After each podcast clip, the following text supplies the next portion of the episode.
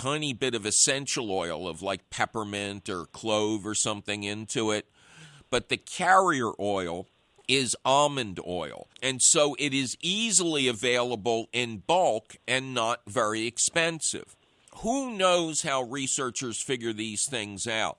But years ago, it was discovered that almond oil repels carpenter bees. So all you have to do is go out either with a paintbrush or a sprayer and paint some almond oil or spray some almond oil onto the surfaces that they attack. So when the new generation of bees comes this year, they will be repelled by the wood of your home, but they will then use the nesting blocks that you've provided nearby. If you give them another place to live and you give your place a thin coating of almond oil, which will just be like a little stain, a little protective stain for it, it's good for the wood.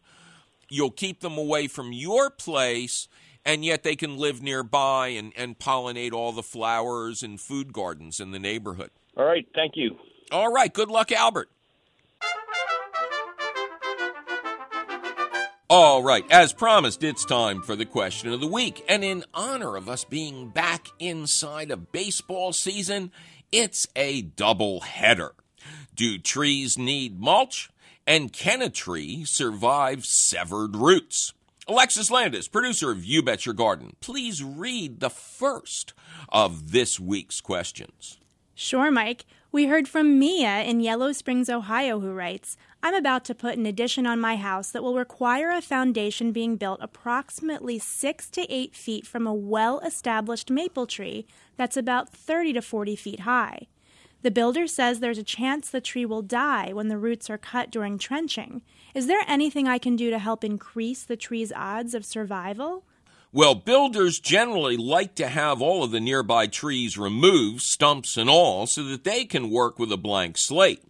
Homeowners generally want to try and keep established trees for their shade and massive beauty. Nobody can honestly predict with any accuracy whether such trees can survive the construction process, but they often do. I wanted desperately to keep an adjacent tulip poplar when we built the first big addition on our house, and so I called every tree expert I knew for advice. Most of them said just get rid of the tree. But one guy felt that if only about 20% of the roots would be severed, the survival odds were good.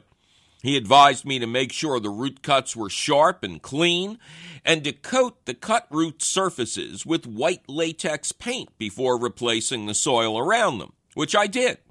That was 23 years ago, and the poplar, which is exactly five feet from the new foundation, is doing fine. But if I had guessed wrong, the cost to remove the dead tree would have been exponentially higher because of the added difficulty of protecting the newly adjacent structure.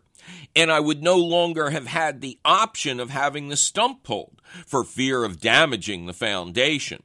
So weigh your options carefully and realistically.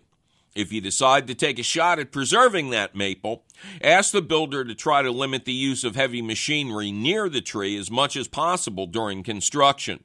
Make sure the cuts are clean.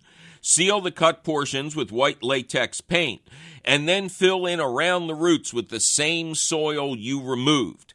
Do not feed the tree or use any form of wood or bark mulch near it.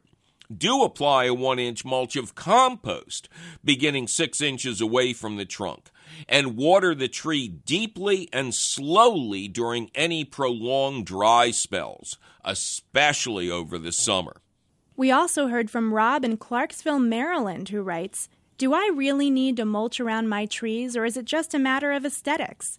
I don't like the mulched circle look around the base of trees, so when I planted mine about 20 years ago, I just let grass grow up to the trunks. It looks natural.